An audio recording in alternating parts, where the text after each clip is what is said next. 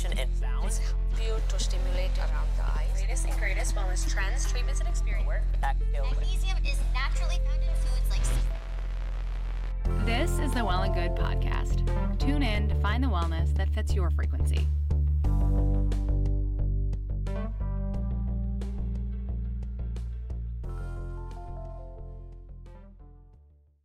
Have you heard you can listen to your favorite news podcasts ad free?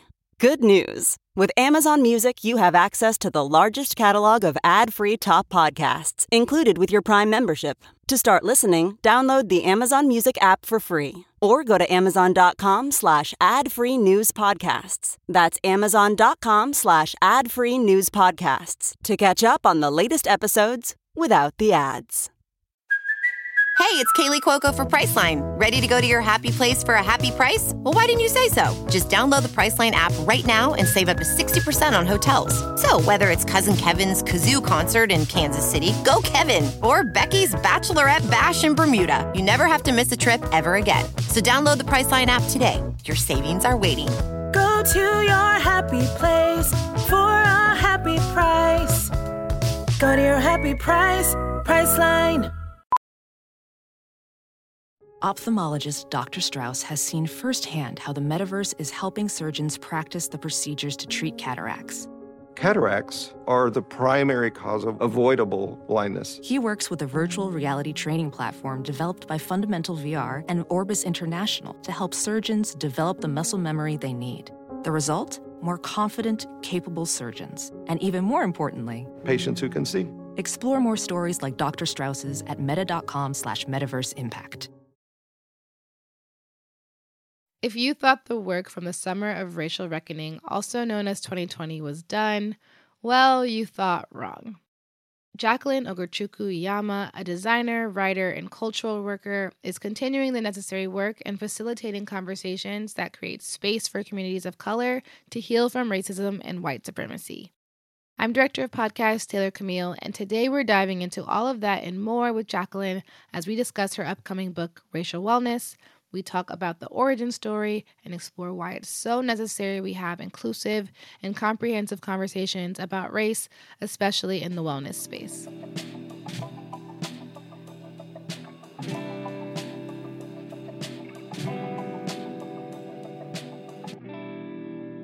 My name is Jacquelyn Ogorchukwu Iyamah. I am a designer, a writer, a cultural worker, um, and my work centers on just sort of creating space for communities of color to heal um, from different systems of oppression, in particular racism and white supremacy. Yeah, and I am very happy to be in conversation with you today. As a consumer of your messages on social media and very happy that your book racial wellness is coming out. I ordered my book. I had to have this physical kind of like um, piece of your mind um, which i think is just so valuable and I, have found it honestly truthfully so helpful to help me just come to have a visual, to have words for all the things that I don't know how to express, but I feel them. I know they're real. And it's just been almost like a, a marker of like, okay, I'm not alone. And so, so grateful for you and your work. And I, I wanted to know the origin story of this book, who it's for, and what you identified as missing in wellness conversations that you were like, I have to, I have to make this. Absolutely. So, I guess a little bit about my background. I um, studied social welfare, which was sort of a mixture between sociology and psychology, at least at the school that I went to. Um, and so, we were looking at a lot of the different ways in which different systems in society impact people's well-being holistically. That's when I sort of start to think more deeply about, even though like I was having conversations about race, thinking more deeply about like how is this actually impacting people? Like how is this traumatizing people? And i think what was also interesting is that like within the fields of psychology and like even social welfare the dialogue around working with people of color doesn't really extend beyond this idea of like cultural competency so it's just like mm-hmm. oh like as a therapist or as a clinician or a practitioner like you should be able to like work with like diverse groups of people but it's not anti-racist it's not decolonial um, And so Right. there were a lot of issues with that. I worked for a bunch of different organizations um, doing anti oppression work, but as someone who was always really passionate about like design, creativity, I I felt like I wasn't able to like use like well just play in design, but also like use Mhm. design in ways that I thought were extremely powerful. I think that like art and design are an incredible way to sort of um, push for social change. And so I ended up studying design for my master's, and my thesis focused on like what does it look like to design spaces um, for people of color who are dealing with mental health um, issues. Mm. And it was during that time where I really started to get deeper into the research around racial trauma um, and really just sort of like understanding that, you know, clinicians are not taught about racial trauma and what it looks like. And that creates this Mhm. gap in resources for Black, Indigenous, and people of color who may be going to a therapist or a caseworker or a counselor or whatever it is to sort of process what they are experiencing. Mhm. And also, there's another layer where if you are meeting a, a counselor or a therapist who doesn't have lived experience or who hasn't done their own work around anti racism, you can end up experiencing like racial gaslighting or just like experiencing more racism and trauma in that more setting trauma than than Right. healing. Like- yeah. so there's a lot of like and uh, yeah so it's it was just sort of like i was like okay i'm this is a conversation that really needs to be more public um a lot of it was happening in academia but that's not really accessible and so as someone who Mhm. was like studying um user experience design and interaction design which focuses on like how can you how can you meet the needs of people um I really started to think about like, okay, let me start sort of speaking about these issues and like creating infographics and like using design to make this information accessible um, in the way Mhm. that people feel like there's space being held for them. Um, and so as I was doing that, there were a lot of people that were resonating with it. And like that made sense because those conversations weren't really happening in larger society. And so, yeah, that was sort of that's sort of what started all of this. Yeah. And so, how would you describe what racial wellness is and why it's a necessary topic that we need to make room for? And also, maybe even some of the process of like how you started putting together all these thoughts into a cohesive book. Mm, yeah, that's a good question. Um, so, racial wellness is essentially the the different practices, either on individual, interpersonal, or institutional levels, that we can weave into our lives to help us heal from racial trauma, but also like resist, find ways to resist racism.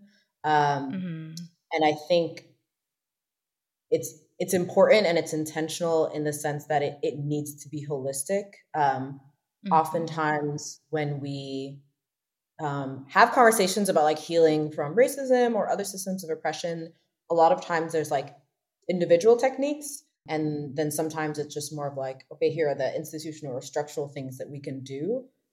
But I think that like true healing from something that is systemic needs systemic solutions. Like we really need to honor the whole person um, and communities. Mhm. And so that's what racial wellness is to me. Um, and then when it came to sort of putting the book together, there were definitely a lot of iterations in terms of like how I, in terms of like what topics do I want to focus on because there's so much, um, there's so many different forms of Right. racism.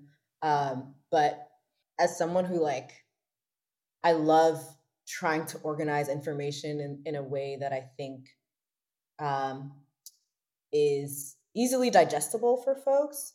Um, it was important to sort Mhm. of focus on like the ways in which racism impacts us emotionally, physically, spiritually, mentally. Um, and so the book is sort of divided into those categories so that um, it's easy for people to be like, okay, what do I want to focus on? Or like, how are these specific forms of racism impacting me and able to sort of find the resources they need in relation to that. Um, so there's definitely a lot of like thought and organization that went into um I can tell. Yeah.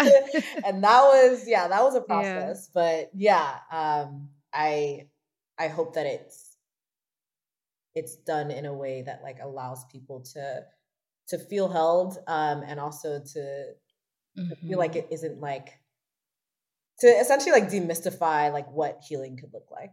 Yep. Yep. I think you do a great job of that. And I was transported in just, I think these are, it's such a big task. It's so, you know, it's such a large topic. It's so nuanced. There's so many overt and covert ways in which racism confronts us day in, day out. And to survive, we repress and we try to keep going. And our ancestors are our, you know, North Star of like they dealt with more. Like. I surely I can endure this. And it's just it's almost not fair to the spirit yeah. to to kind of like brush it under the rug. So grateful for yeah, the the space for reflection and the space for also um you so kindly do at the end of chapters of just like, okay, rest. Yeah. Take it in what you just kind of like expunged. Absolutely. and before we just move on, like let's be present in this because this is work. It's not just going to kind of happen all in, in one sitting. So yeah. um obviously intentional. Yeah. Yeah, I think that's super important also like when we when we have these conversations about about liberation and healing is like you need moments of pause for it to be sustainable. Um, like that, it's just so necessary. Mm-hmm. And so I, mm-hmm. I wanted to to make sure that that was like infused into the process. Um, so thank you for seeing mm-hmm. that, and I'm mm-hmm. glad that that resonated with you. yeah, because I think we, I mean, we're in these systems where it's like, okay, do the task, finish it, like yeah. done, and that's just not, um, that's not what this this um, healing process looks like at all. Yeah, you mentioned the pillars that it's broken down in emotional, mental, physical, spiritual, and then the interconnected. And I think, um, yeah, each section really allows generous space for exploration of the trauma and even just in that in the first chapter um emotional i think it was and like immediately like it was like racial apathy and all of obviously in the season that we're in globally right now i was like oh my goodness yeah. like jacquelyn yeah. like this is the like syllabus for like what we're experiencing and i'm just like i'm the student and um, i have words i have language now to be like point to and i think it's just going to be such a good resource for for so many but i guess i wanted to dig into why it might be obvious but why it was really important for you to focus on these these five pillars. Yeah. When I first started delving into this work around like racial trauma and racial healing, um, a lot of the research focused on okay, like racism impacts us physically, and so it was mostly mostly looking at like um, experiencing racism can cause high blood pressure and it can cause inflammation and all of these things, which is incredibly devastating. But as communities who have been dehumanized for centuries and and also only just been viewed as like these physical bodies that like don't have emotions don't have like spiritual needs don't have um, mental needs. I wanted to push against that in the sense that like we are full beings right? There's so many different parts of us and there's so many different ways that we can experience harm. Um, and so mm-hmm. that was really why I wanted to like include the conversation about like how racism impacts our physical health, but also speak to all these other ways that it impacts us that I think are often not mm-hmm. amplified enough. Um, and I think mm-hmm. that in doing so, we are again sort of like pushing against this I this dehumanization that like we've experienced. Mm-hmm. Yep. Yep. Definitely. Welding instructor Alex DeClaire knows VR training platforms like Forge FX help students master their skills. There's a big learning curve with welding. Virtual reality simulates that exact muscle memory that they need. Learn more at meta.com slash metaverse impact. As you write your life story, you're far from finished. Are you looking to close the book on your job? Maybe turn a page in your career? Be continued at the Georgetown University School of Continuing Studies. Our professional master's degrees and certificates are designed to meet you where you are and take you where you want to go. At Georgetown SCS, the learning never stops, and neither do you. Write your next chapter. Be continued at scs.georgetown.edu slash podcast. Another descriptor you use in the book is, and I've seen you or I've heard you talk about it before, is referring to racism as a multifaceted abuser. And mm. I, I just wondered kind of like how you got to that descriptor and how it's helped you just better convey you know an understanding of the impact racism has yeah absolutely it's really interesting within like social welfare and like within psychology or just like the wellness sphere in general people have a really for the most part really good understanding of like what abuse looks like at least like within romantic relationships or like within familial relationships and like there's this mm. understanding mm. that abuse can be um, financial it can be physical it can be emotional it could be all these different things. And so, what I'm really trying to do and, and what I do with this book and with my work is for people who already have an understanding of like what abuse can look like in those areas, also being able to like see the mm-hmm. symmetry in like how abuse can impact people who are experiencing it due to racism because racism does impact mm-hmm. folks financially and there's like so much inequity and it does impact people physically and emotionally and in all of these ways and Absolutely. i think like being able to like reframe racism as abuse um, and reframe mm-hmm. like being mm-hmm. racist as being abusive really allows people to um, think more deeply about the impact that it has on communities um, and so that was that was very intentional um, because I feel like oftentimes when we talk about racism, like sometimes it feels like almost intangible to folks for some reason, and like I'm I'm really I'm trying to like eliminate the cognitive dissonance. like I'm really trying to just yeah that like people get it and and uh, can get how harmful something like this can be, particularly if it's systemic. Yeah. And not just between people, but like between institutions and people. Um, so yeah. Yeah.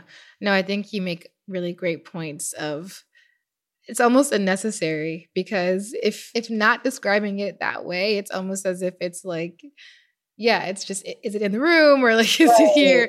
Um, it just makes it almost like a mythical creature yeah. of sorts. Where it's yeah. like, no, this is a real thing. It's valid. Absolutely, absolutely. And I think language is yeah. like so language is so powerful. Like language has the, language is very powerful. It can disempower, it can empower, and so just like we we need to get really clear on like the language and the frameworks that we're using to um, describe and explain concepts.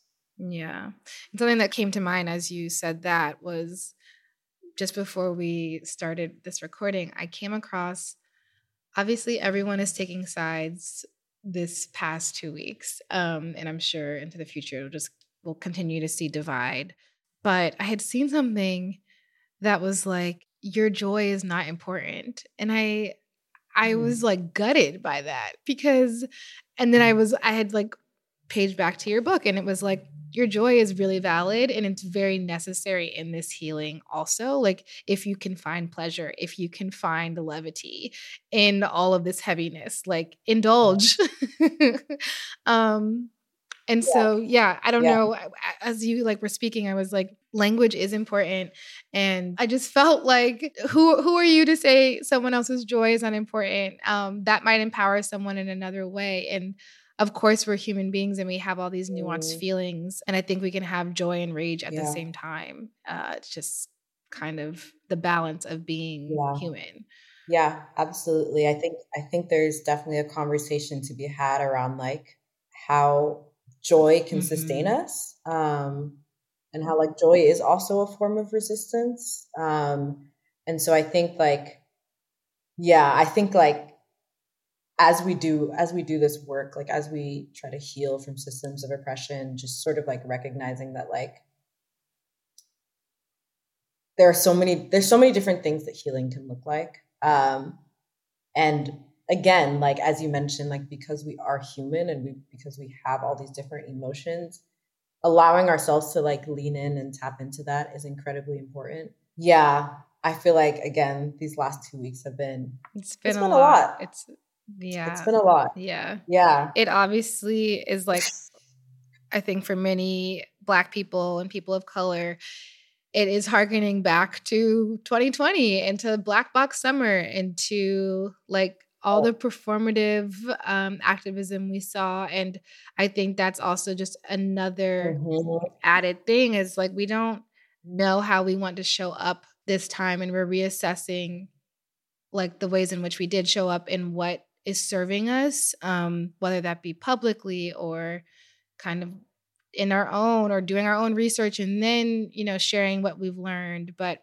I, I remember the black box summer of 22 it's come it's gone but i'm sh- like there will always be a movement or something and i, I wondered how you Yeah. hope this text will continue to kind of do the work to maintain the momentum necessary for healing and for discovery through so many of these these moments Yeah, that's a really good question. Um, so you you kind of mentioned, I think earlier on in this conversation, like this text is like a syllabus. yeah Um, it is and, and, like that's how I've been sort of like uh also viewing it um as like yeah, like a syllabus, like a playbook to be able to understand like these very foundational and like repetitive strategies that are used by you know a white supremacist culture and i think what's helpful about being able to map out these tactics is that once you once you get the playbook and like once you get the tactics it's easy to see how it plays out in other situations um Mhm. whether that's yeah like you're it, it just makes it that much easier and so i i'm like i don't even know what the word would be but i'm just there's this like feeling i have within myself of like empowerment and like also excitement for people to be able to have this book because I think it'll really, really help people be able to like recognize these patterns and recognize these systems and these strategies and like push back against that. Um, and that's really what's needed is because like systems of oppression are manipulative, are they're manipulative like for a reason. They're manipulative so that we Mhm. um, are unaware of all of the ways in which they try to disempower us. And so being able to Mhm. like open the blinds to that, I think is is incredibly powerful. Yeah. Yep. Absolutely. I, I'm just like thinking about that analogy, opening the blinds. Yeah, it's true. You do a lot of work. You do a lot of sharing. You do a lot of distilling. And I just have to wonder how do you decompress? How do you unplug from doing all this work and then remember to pour into yourself and reflect on your own emotional, physical, spiritual, mental needs? Yeah. This was so yeah, summer 2020 was a test for sure because it was like I had been talking about like these issues and like doing work on these issues and then like suddenly there was like an influx of people who just like had all these thoughts. Some of them were like, "Oh, this really resonates with me." And then there were also some people who were just trying to like push back against that the, the resistance and like the healing of communities of color and I Mm. I feel like Mhm. that was what like I thought I knew about boundaries, but that was like really a test. I was like, it was like, let's see how good you are at actually sort of like fulfilling these boundaries. And so I think like I've really, really learned about like not everything has to be an argument because to me, like Mhm. that is also a distraction. That is also a deflection. That is also a manipulation tactic. Sometimes you need to turn off your comments. Sometimes you just like don't need to engage with people who are, you know, trying to push against like human basic human rights. Like there's certain things that Yeah. you, Yeah. you don't need to like pour your energy into. Even and it can be really hard. Yeah, it can be really Yeah. difficult, but I've just learned like listen, whoever this message needs to reach, it will reach them Yeah. you know, people can only meet you as far as they met themselves, and a lot of people have not done the work. Um, so there are a lot of boundaries that I set, but like even beyond that, like in my personal life, mm-hmm. I kind of what you mentioned about joy, like I love to try to make space for play. Um, whether that's just like laying in the grass or like, you know, um, playing with my cat or whatever it may be. Like I, yeah. I'm very intentional about just like infusing play into my life, um, infusing rest into my life. And it's not always easy to balance the things. And there's definitely moments where I'm like, you know what? Even with all this, I'm still burnt out. Um, but yeah. That's also like the nature of of living of living in an exploitative society is that like it's hard and it, and it's hard on purpose. um, so yeah, I think just like trying to do what I can do, whether that's journaling or being in nature or being playful, gathering with community is something that like really heals me as well. And so those are things that I try to do to sustain myself. Mm-hmm. Yeah, it's not always easy. yeah, it is not. no, it's it's not, but touching grass is very important. hundred percent. Playing with your cats are very, very important things. Um, yeah, it is hard. It is hard to step away. It is hard, especially when it's like we have so much access to each other, but it's like, okay, how are we using this access intentionally? And um, yeah, it is hard. But I'm glad you're. We we all try. You just try. try. Trying our best. yeah. I guess the question I really wanted to end on, and I don't know, it's kind of a big one, but I I would be interested to know, um, kind of almost even in a dream world, dream reality, what you know your hope for wellness spaces, inclusive wellness spaces look like, and I mean, not even like how we get there, but just like, yeah, what what in your mind's eye does like inclusive wellness spaces look like? That is a tough question, but I think for me, it's being able to really center the needs of those that are systemically impacted by oppression and and being able to like really have an intersectional lens when we're thinking about wellness. I think that's what's missing. Um, mm-hmm.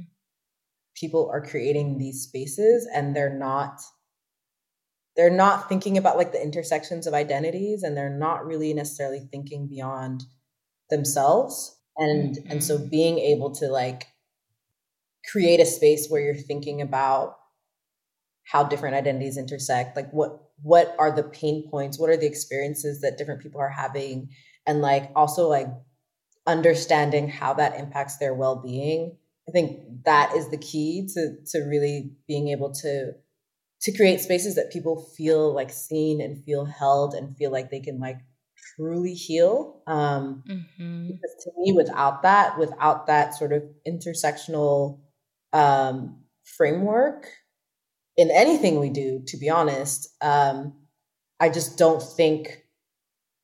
I don't think the solutions that we come out with are going to be truthful and and mm-hmm. inclusive. Um, so yeah, that's what I would say. and my I really hope that that we start to see more of that. Yeah. Yeah. There was even just like a piece in your book where you were like this is not even wellness space, but the fact that people in power think that like white coworkers, white colleagues and like people of color colleagues need to attend the same kind of DEI training is absurd. Right. And it's just like little ways that our society has functioned, even outside of wellness spaces, that it's like, get yeah. a clue. Like the needs are yes. different for um, these two parties of of people. Um, yeah. And so, yeah, I hope that there is more intentionality in our future Absolutely. for sure. Absolutely. And like that, what you just mentioned again, like goes back to this idea of like racism as a form of abuse because if you had two groups of people where someone was like the abuser or benefiting from the abuse in some way and then another group is the group that is being abused let's say it had nothing to do with race i feel like people would have like a pretty good understanding like oh these people need different they would be things. shocked they would be right? shocked yeah they need to be in separate rooms they yes. need separate attention right? yeah yeah and so wow. yeah there's just yeah there's just like this there's a huge gap in understanding um, and I, I i hope we can begin to sort of reframe that yeah yep absolutely on today's show you heard me in conversation with jacquelyn ogorchukwu iyamah Please don't forget to subscribe, rate, and share. This episode was produced by Taylor Camille and edited by our friends at Edit Audio. Our theme music was created by Madeline Lakomsky and Matt DiDomenico. Our show art was designed by Jenna Gibson and Karina Masonette.